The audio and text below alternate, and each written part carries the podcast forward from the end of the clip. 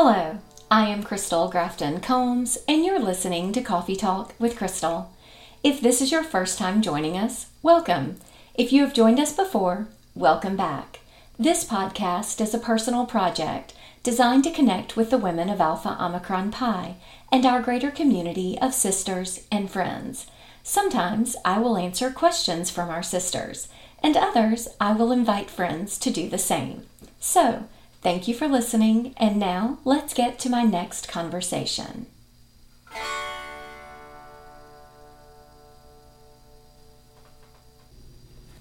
Hello, Jessie Casteel. Hi, Crystal. How are you? I'm good, thank you. How are you? I am do well. I am dressed and I have shoes on and jewelry on. So I feel like, despite the fact that I am in my house, it is still a very good thing. And trying to navigate this fun new world of social distancing. But I get to talk to you this morning. Yeah. So, this is a special edition of Coffee Talk, and I have been um, very happy to invite some sisters and have a fun little lineup for some special editions over the next few weeks. And you were actually one of the first people, Jessie, who came to my mind for this. Oh, Well, I find you on a daily basis to be very fun and inspirational and pretty amazing anyway. But I think that you also have a lot to offer to our sisters out there. And I'd like to start by you telling people a little bit about your AOPI experience and your journey to where you are now. okay. So I went to the University of Chicago, so I'm a Phi Chi. Um, I initiated in the spring of 92. So I was a COB girl, and that started my whole, um, my, my career as an evangelist for continuous open bidding as a way to build chapters um, in a very intentional way. So wait, I'm going to automatically take a sidebar for a minute because I do want to take the winding road to where you are now, but I love what you just said because I love the idea of COB. And I think a lot of our chapters consider it very taxing and because there aren't always full classes of, of 15 or 30 or 50 women that that it doesn't count for some reason or that it's not as valuable. And I mean if I had been one of 3, I would have loved to have walked through the door and said, "Hello, I am here." love me. So I would love for us to take a sidebar very early in the conversation to talk a little bit about what that experience was for you because I did not know that about you and I think it's a great one to share. Yeah, um, and it's it's um, in some ways it's been sort of uh, you know a limitation for me because I didn't I was never on the other side of formal recruitment, so I can't think back to what it was like to walk into formal recruitment, especially you know as we know it today in the way that women um, think about it today. So, um, but but I I remember when I I took a full academic year to decide that this was the group of women that I related to, that I wanted to identify with, that I wanted this, I wanted to be an AOPI because these were my friends, as opposed to the women who come to campus and they see a big show. And so, Yes. um, for me, I guess I I went through my collegiate experience feeling like I was very chosen, specifically, and that people took time to choose me. And you know, it's not. uh, We, we should remind ourselves that that's how sorority started, right? Yes. Our didn't have a big party with matching T-shirts and you know a, a chants and door stacks, right? They recruited their friends because they knew each other, right? Um, and I think when I've my, my journey to becoming, you know, a recruitment person took a long time. Um, but it, it always seemed very obvious to me that if you have a chapter that needs to grow, it makes sense to go make friends with people and then recruit them. You know, go find the best women. Go find the best women on your campus. That's good. Those are the women that are going to change things for you. That are going to turn things around because nobody. They, they say there's no better evangelist than a convert. You know. I yeah. can, get, I can get very academic about this, but like, you know, example, Paul, who spoke to the Corinthians, he was a convert, you know. well, and and very persuasive, might I say. you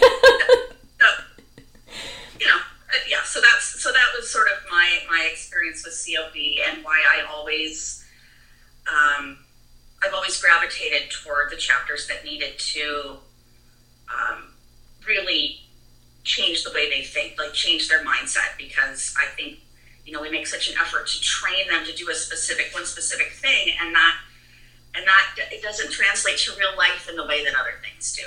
You know that that COB does. That you know there's something in in going out and choosing somebody and building a relationship. Um, that I think you know the, you only need those two or three pivotal figures, strong leaders, can really make all the difference for a chapter, for a company, for an organization.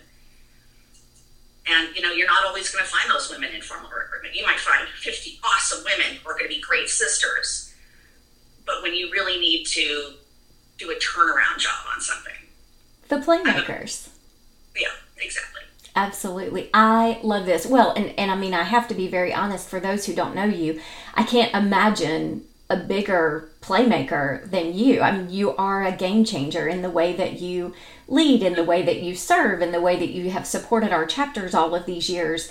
Um, I think that it really speaks to the experience that you had, and I love that you call it being chosen because I did go through the formal recruitment process and I was very, very torn for those who have heard my AOPI story through the years until the very last day. And it was preference evening, and, and AOPI was the last of three. We did three back then for preference.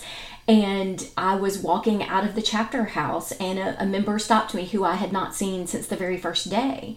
And she did not say, I hope you're my little, or I can't wait to see you for a big party, or we'll have such fun together at social events in the fall she said, I hope I will see you here tomorrow because here you can make a difference. And that stuck with me. And I knew in that moment what I hoped to see on the envelope the next day. And right. so I, I love that because I also felt chosen without being um, I guess while still being a part of this massive production. And yeah. and I've always thought that, you know, of course you find out the next year that your name was on some poster in the back or on a card or on a flip book or something where where they have these notes about you. And and maybe she pulled from that, maybe she didn't, but it did right. make me feel very much like that. But I love that particular word for it because I think it's true and I love COB. So I love that this is how you came to us. And now we can we can end that part of the sidebar and we can keep moving down the road. But so you were initiated into Phi Chi. Now without having to share too much personal data, what years were we? that was uh, that was spring of '92. So that was at the end of my freshman year. Okay. Um, had a great experience. I mean, my personal experience in college was difficult. I ended up having to take a, a, leave of absence. I had a lot of, you know, family and financial stuff at the time. But my sisters really, I mean, all of my my life basically, my sisters have saved my bacon again and again. When I was having to take a leave of absence the first time, I had there were two seniors. They weren't my bigs. They weren't. Um, they I barely saw them because they were applying to med school and law school. But these two sisters, Martha and Catherine, um, seeing that I was struggling, that I was really in bad shape, made a point of saying, okay, we're going to sit down and we're going to make a plan. And they took me to the library every day and watched me study my Spanish so that I could get a passing grade and you know and move on and get my, my letters submitted and make sure that I submitted my leave of absence and and all that and checked up on me when I was at home to make sure that I submitted my resumption of studies papers and all that. So I mean that was just sort of the beginning of feeling like, okay, regardless of how well we know each other or what chapter we're in, that it it's part of the pledge we take to really look after each other. Sure. And so that that's you know in terms of for a lifetime that was you know my first struggles in college were sort of where um, I learned what it was, you know, what it really meant. Um, and then, you know, so after college, there were, um, uh, I, I, didn't really volunteer. I would go down to campus. I lived in Chicago, so I would go down and help with recruitment when I was asked. Um, and I would visit occasionally, but um, it wasn't until many years later when I had kids that one of my chapter sisters, Yvonne, shout out to Yvonne O'Connor, she um, she asked, she reached out. She said, "What would it take for you to get involved on an alumni advisory committee?" I assumed she was talking about Phi Phi, and I was like, "Sure, you know, all it takes is for me to be asked." I, am not a big volunteer typically. Um, okay, so wait, uh, I want to I want to say that statement one more time. All yes. it took was for you to be asked. Right.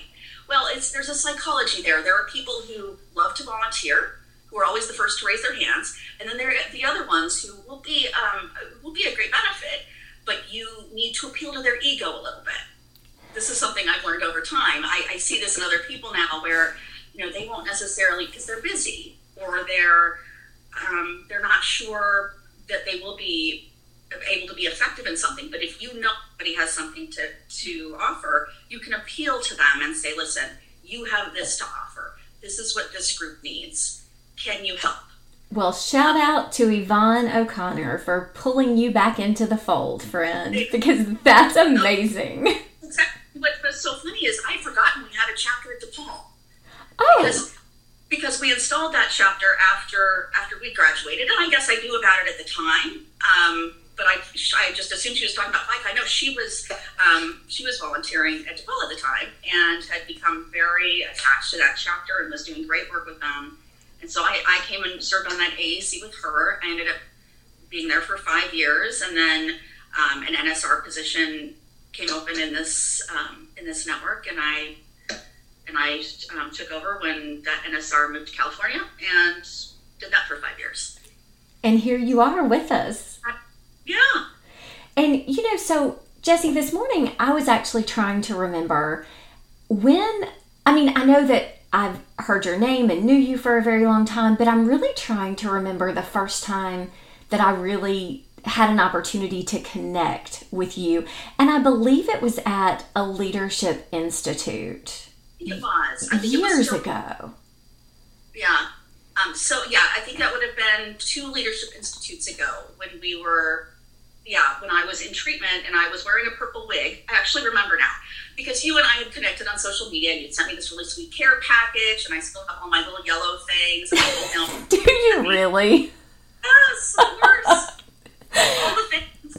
Um, and and we were getting ready to sit sit on um, listen to you speak on a panel and you sought me out and you asked how I was doing and we had a whole conversation about how I was in chemo and uh, my wig was itchy and uh, yeah.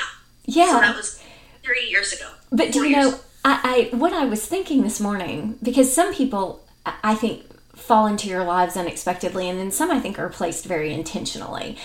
And I remember walking away, and you're right. It was that we had that conversation about the wig, and and I remember walking away thinking, I really like this person. Like this person, my grandfather used to say to me, and I've said this many, many times, that you should surround yourself with people who make you better in, in whatever way that looks like, whether that's compassion or strength or determination or workload or, or wh- whatever it is. And, and I walked away thinking, she's someone that needs to be in my life, that I am better for having known. And it was just that few minutes of conversation, but I knew in that moment. And I just thought to myself, was that the first time? And I think it was. And you're right, that means that this LI would have been four years. Yeah.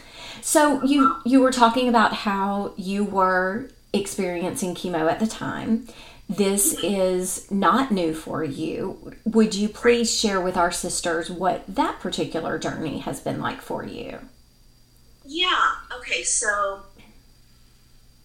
I had my daughter in 2000, my second kid in um, in 2007, and my my what I learned is that my breast cancers I've had two were probably triggered by pregnancies. Um, I'm very I'm a very est- I'm an estrogen super producer, so um, I finally lost all the baby weight Okay, um, and this is very common. This is something our sisters should know about about um, carrying any extra weight. It's when I, you know, because I gained a lot of weight with my second pregnancy, and then I just, you know, I finally gotten serious. I was running again. I my body found it dropped, and I was getting in the shower after I'd been at the gym, and I was getting undressed, and I saw I I saw a, a, a, very superficial tumor, like right on the side of my um, chest wall, like un, like under my armpit. Like it could have almost been a um, a lymph node, but it was um, it cast a little shadow, huh. and it was a, yeah, it was a tumor. It was one very small tumor, and um, it had been hiding for God knows how long um, because I had all this baby weight, right? So um, yeah, so I that started this journey, and, and, that first cancer was a lot less aggressive. That was um, not. Um, I probably could have lived a very long time without knowing it, and I probably did. It was at you know at least probably growing there at least four or five years. Um, and I ended up being two tumors, and I ended up having a big mastectomy, and um, but didn't have chemo that time around. Um, and so I just sort of went about my life, didn't have any really adverse side effects or anything like that um, taking the normal hormone therapy for um, premenopausal women. So I was 38 years old at the time. Five years later, found another lump on the other side. Wish to God somebody had suggested I have a bilateral mastectomy the first time. Mm. There's another one out there. If you you know if you're one of the gazillions of women who will be diagnosed with breast cancer this year, ask about the option of having a bilateral mastectomy and consider that. Consider that when they say lumpectomy and radiation just consider, just put it out there and, and have a conversation with your doctor about that. Anyway, um, second time around, much more aggressive, um, had um, a number of positive lymph nodes, no distant metastasis, chemo, radiation. And in the middle of chemo, I hadn't planned on going to LI that year. I, my network director said, you know what, don't worry, you just decide for yourself. You know, we'll hold a spot for you. And at the last minute, I decided, yeah, I feel great because I was on steroids and I felt like I could rest there, right? I felt awesome. I of course. Swollen from the steroids, and I was eating everything. And I got in my car and I drove straight down, and um, yeah, and I I had a great time at LI that year, and I um, I ended up bunking with um, another late. Uh, registrator, registrar, registration. um, that, Someone who was there. Yeah. yeah. Hopefully letters. um, and we, you know, we uh, we had a great time that year. That was super fun. Um, yeah. So yeah. now, like you were in the middle of chemo then.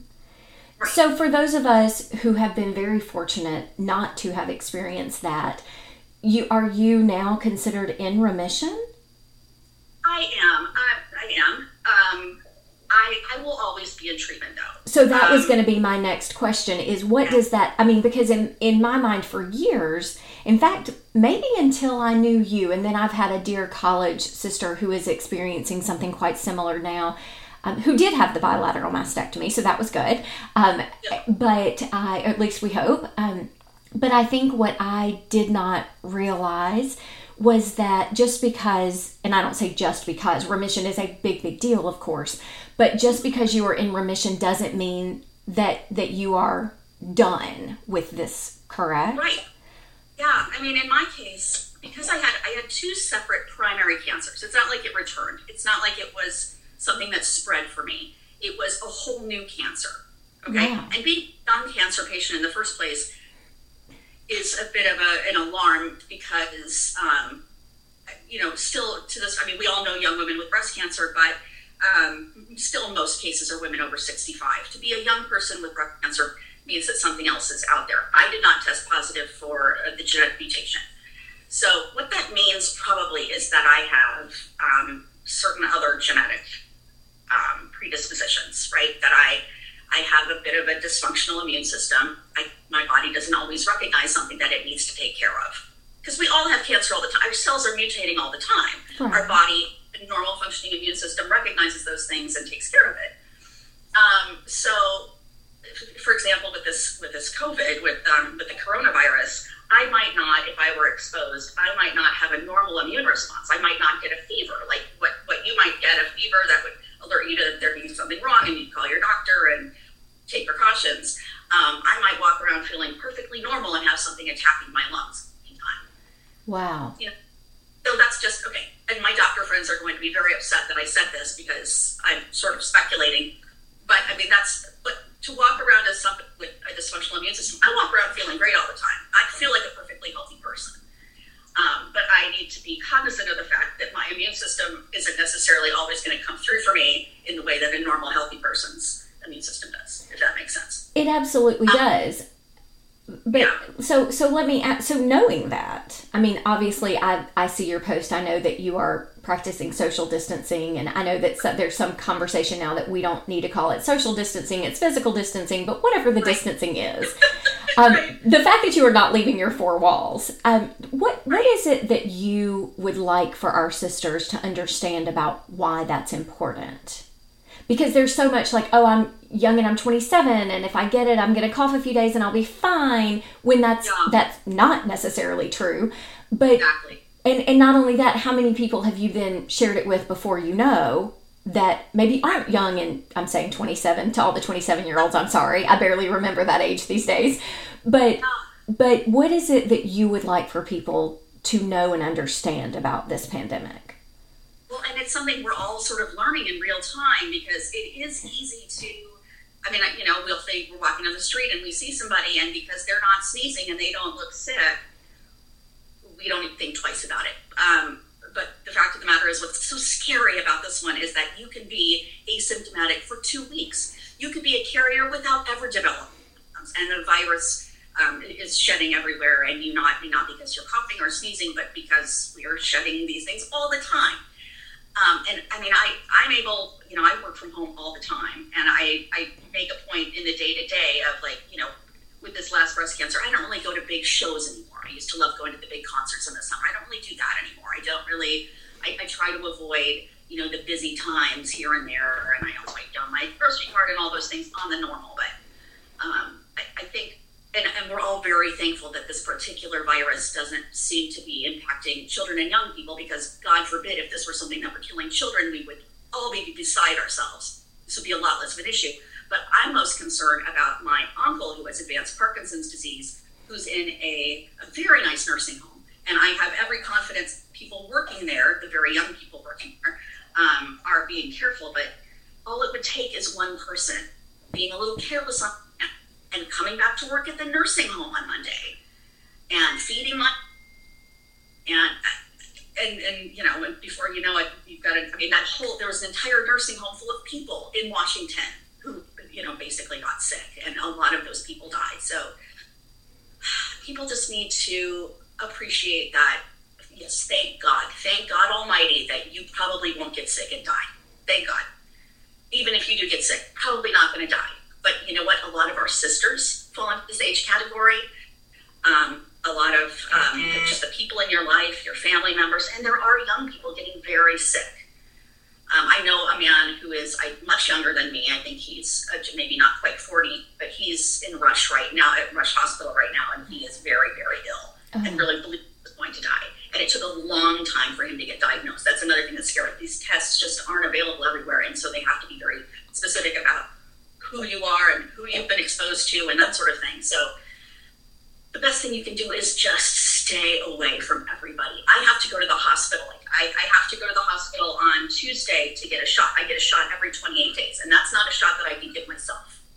You know, it's not a shot that I can find a nurse friend to come pick up and give to me. It's very expensive. They have to have me there. They have to identify me before it can be released to them. Um, So I have no choice. I have to go, and some poor nurse who's there injecting people every day has to be there injecting people.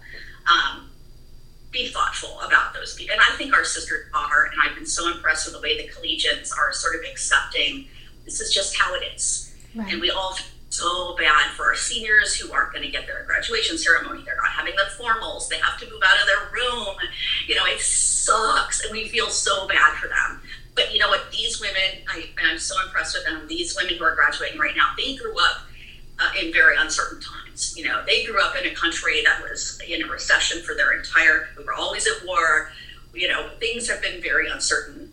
You know, the kids that grew up in the you know in the wake of 9/11. It's the parents who are so in denial of the fact that they don't get to be there on graduation day.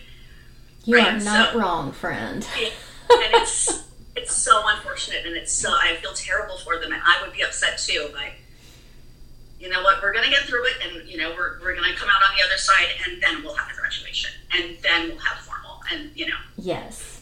Yeah. So tell me, until then, we we talk a lot on this podcast these days about being calm. You know how we connect, how we adapt, how we laugh, and then how we mellow. So tell me a couple of things. I know one of them, and I don't know if it makes you calm or not. And I do want us to talk very specifically about your talents with jewelry and a fun new box that you have that is coming available for purchase that I think is amazing.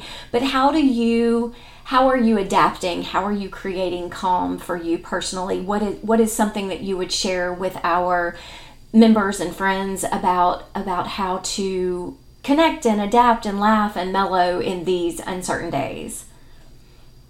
Right. Maybe for those of us who aren't so inclined toward artistic ability. oh, I but I do believe that okay, this is my my quick sermon on on our hands, and our hands are what make us human, right?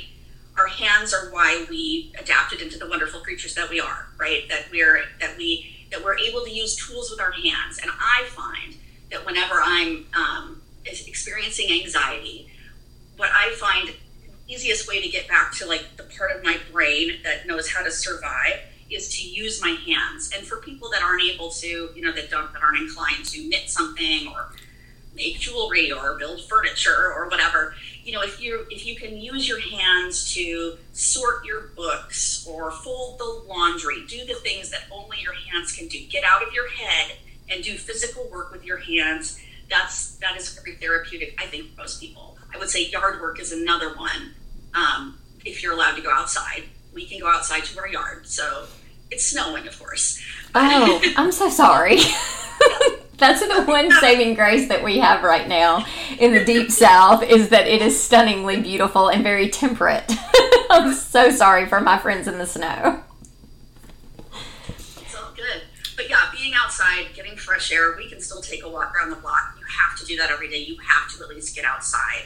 Um, even if you're not going to talk to your neighbor or give anyone a hug, if you can walk around the block or take the dog out and throw a ball that'll make a big difference because that's how we keep any sort of more normalcy in our lives.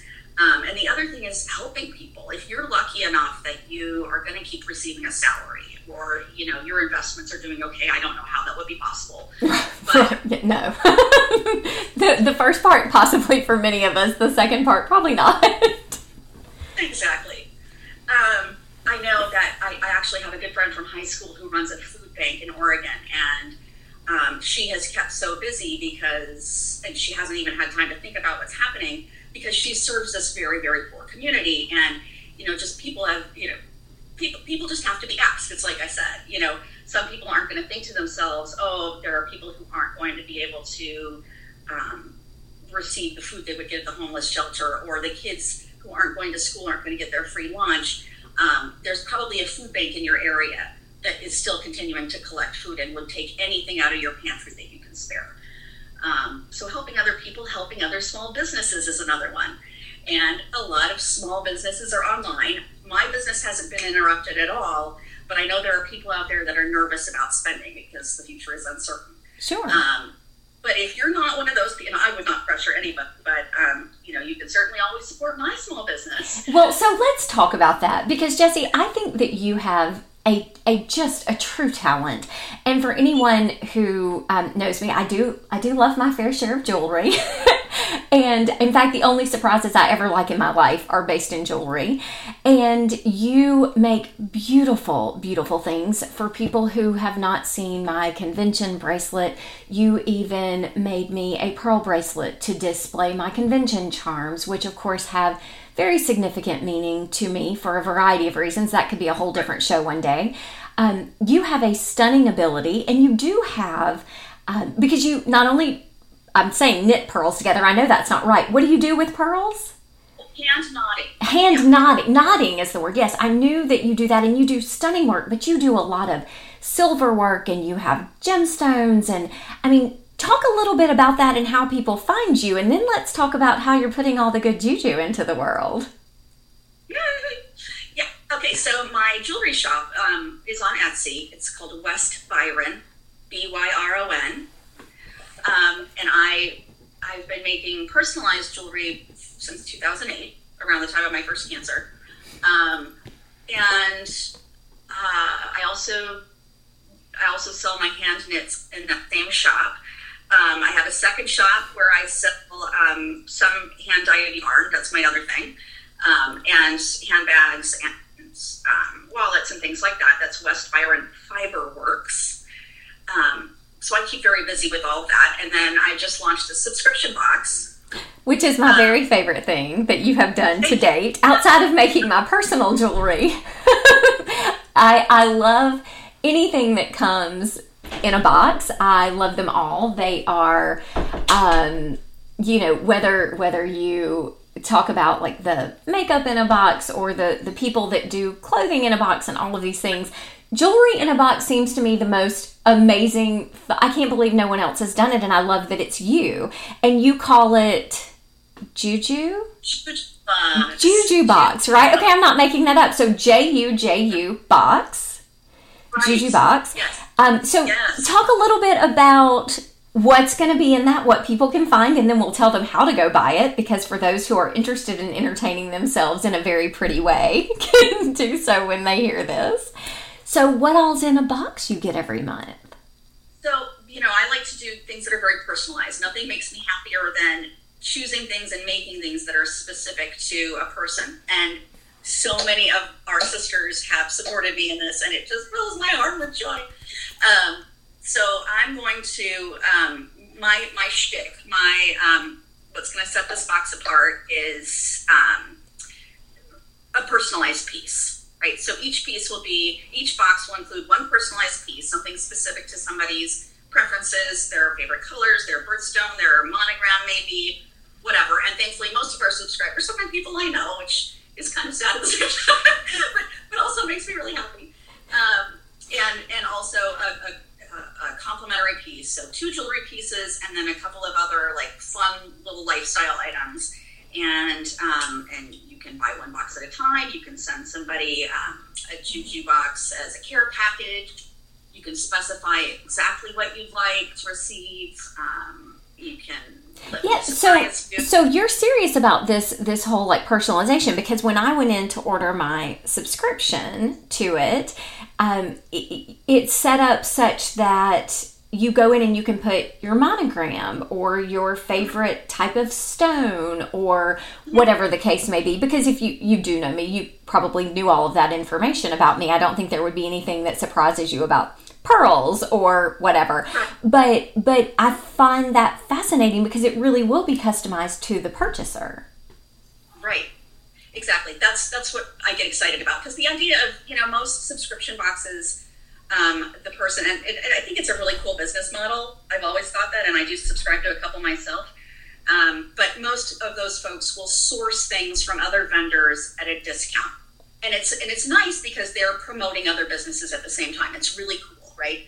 Um, like Etsy and so forth. Like those, you know, that's a way for a lot of people to. Um, but because I don't manufacture on a large scale, I've been asked to contribute to these boxes in the past, but I don't, it takes me a long time to make my pieces. So I would rather have a small run of, you know, I limited my first box to 30 members and the next one will probably be, you know, closer to 60, but that's what I can realistically produce um, while still making it a personalized, handmade by me run. So let me ask this. So the fir- I, I did get my confirmation email, so I think I'm in the first 30 because when I tell you like not 24 hours passed before I put in that credit card information. but if you if you fill up, do you have a waiting list?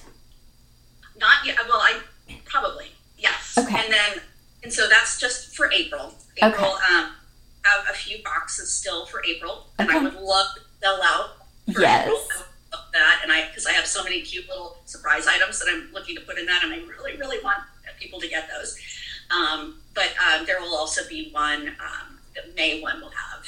There will probably be more available. Got to order some more supplies. This makes me so happy. Now tell me because I know people can go to West Byron or West Byron Fiberworks. Where do they go to sign up for this? Right. So this is on uh, Cratejoy. It's uh, www.cratejoy.com, and you can search for Juju Box on Cratejoy, or you can just slash Juju Dash Box. And so I will try to get super creative and see how to plug this these things into show notes as well. Um, to to at least give people a heads up because I think this is a great way to spread some really good juju into the world. And Jessie Casteel, you are one of the most amazing, wonderful, beautiful people I know. I cannot imagine um, you not doing exactly that, especially in times like these. So, everybody out there listening, go get you a Juju box. It's amazing. And when I get my first one, I will definitely take pictures of all the things and put online as well as I hope do all of our sisters and friends.